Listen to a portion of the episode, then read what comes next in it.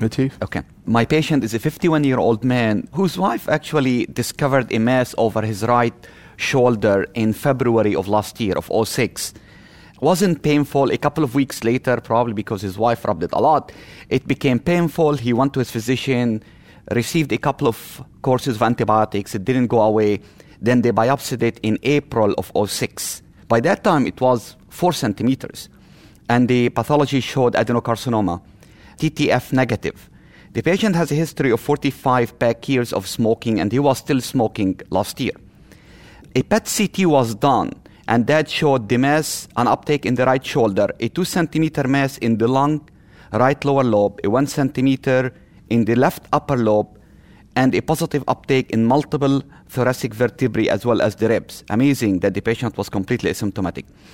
In addition, a biopsy of the right lower lobe mass showed poorly differentiated adenocarcinoma, TTF1 negative, no abdominal lesions, PSA 2.1, no bone pain. He lost six pounds in the previous two to three months while all of this was being done.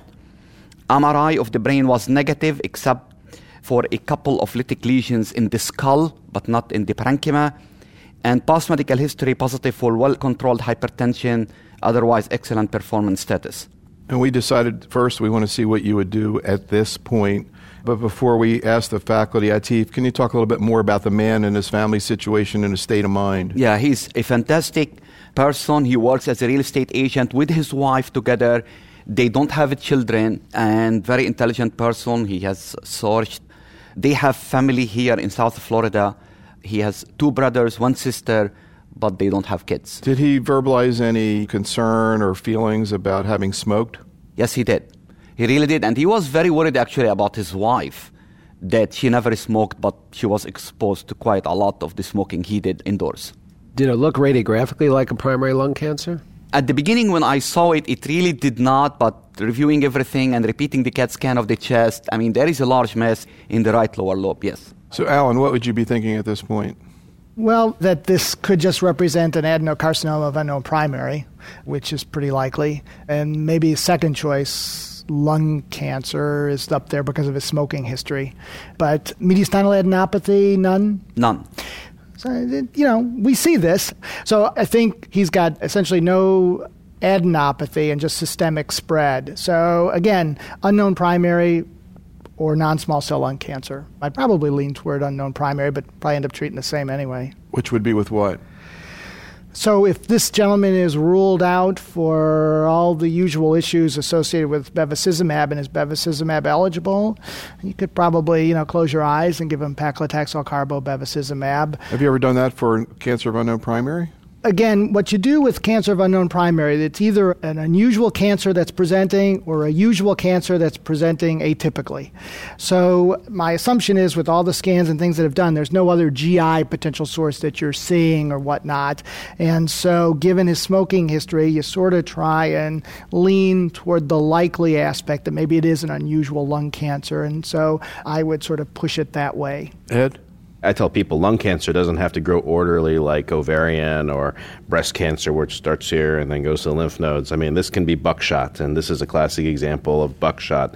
Basically, he's got scattered. I tell people if you pick these like berries off of a tree, the amount of tumor burden wouldn't be very high. But the problem is, is that it's scattered, and so this is lung cancer to me. We treat it. You know, he's down the road of chemotherapy, and the first stratification is bevacizumab or not. He is a real estate agent, as you stated, so probably personal appearance wise is something that's important to him, so that he can continue to work and work with his clients, etc. So those would be considerations that I would have in him. And what chemotherapy would you think you'd likely present to him? If his appearance and hair, I don't know if he's bald already or not. I mean, these are things that can happen. He shaved his head in preparation for the chemotherapy. But he had Okay. hair. He did. okay, so take that away from him then. Okay, that's fine. He was ready. I think you could go with standardly with carboplatin, paclitaxel, bevacizumab. I tend to lean more toward carboplatin, docetaxel, bevacizumab. We have a trial.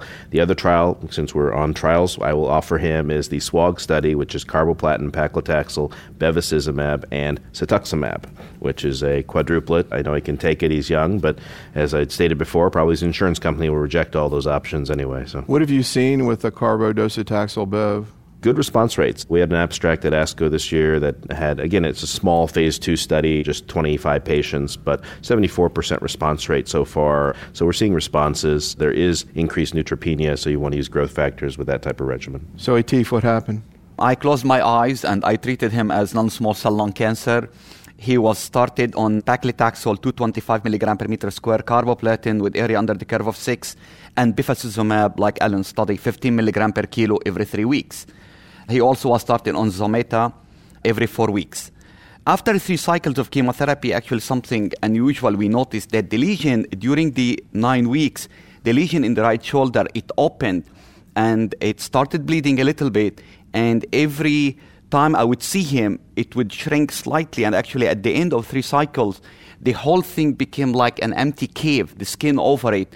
And you could see biologically that whatever I'm giving him is working at least there. So, Alan, it sounded to me like a cavitary lung lesion on the shoulder. Right. Yeah, exactly. Yeah. Exactly. And he continued to be asymptomatic, but unfortunately, he did well for three cycles. We repeated his PET CT. We do a lot of PET CTs. And the uptake in the right shoulder, it was a little bit decreased, SUV decreased, and otherwise stable disease in the lungs and bone. Not really much better. I gave him two more cycles of the same chemotherapy, the same doses, and after the fifth cycle, unfortunately, his PET CT showed a new disease in the liver. And during these two weeks, he started having more symptoms, pains, and some shortness of breath.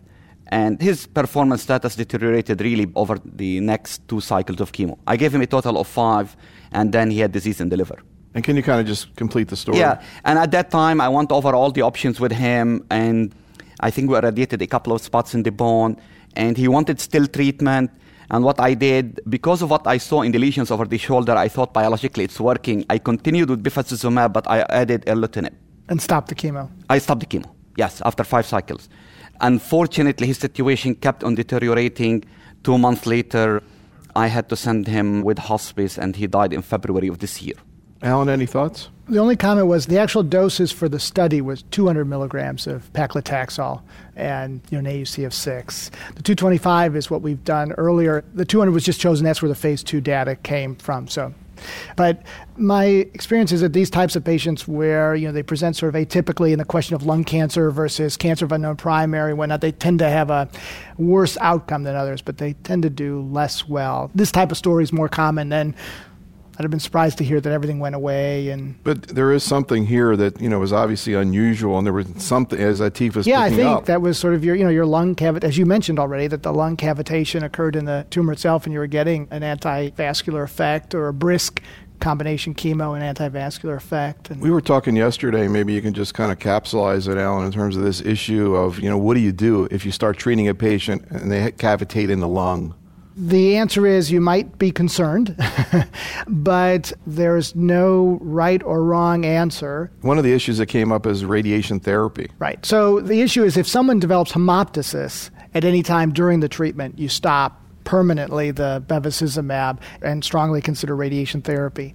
For someone who's not hemoptysizing and has cavitation, the data would be to you could consider just continuing it. I have occasionally thought, depending upon where it's located, particularly if it maybe is a little more centrally or maybe larger, to consider holding off on the bevacizumab and treatment for a little bit and radiating that area. There's no data, but we have gone back, looked at some of the phase two, phase three data, try to piece together what the risk factors may be other than squamous cell and actually baseline cavitation before you start treatment would appear to be perhaps a risk factor, not statistically significant, but something to think about. And that may just be another poor man's diagnosis of squamous cell. Developing it during is actually you know, potentially a good thing, right? It's that it's working, but whether that's a risk for hemoptysis, we don't know. And in fact, I had a patient who's on the ATLAS study of chemo, bevacizumab plus minus maintenance erlotinib, and had a patient of mine with a lung mass about two centimeters and liver metastasis, whose lung mass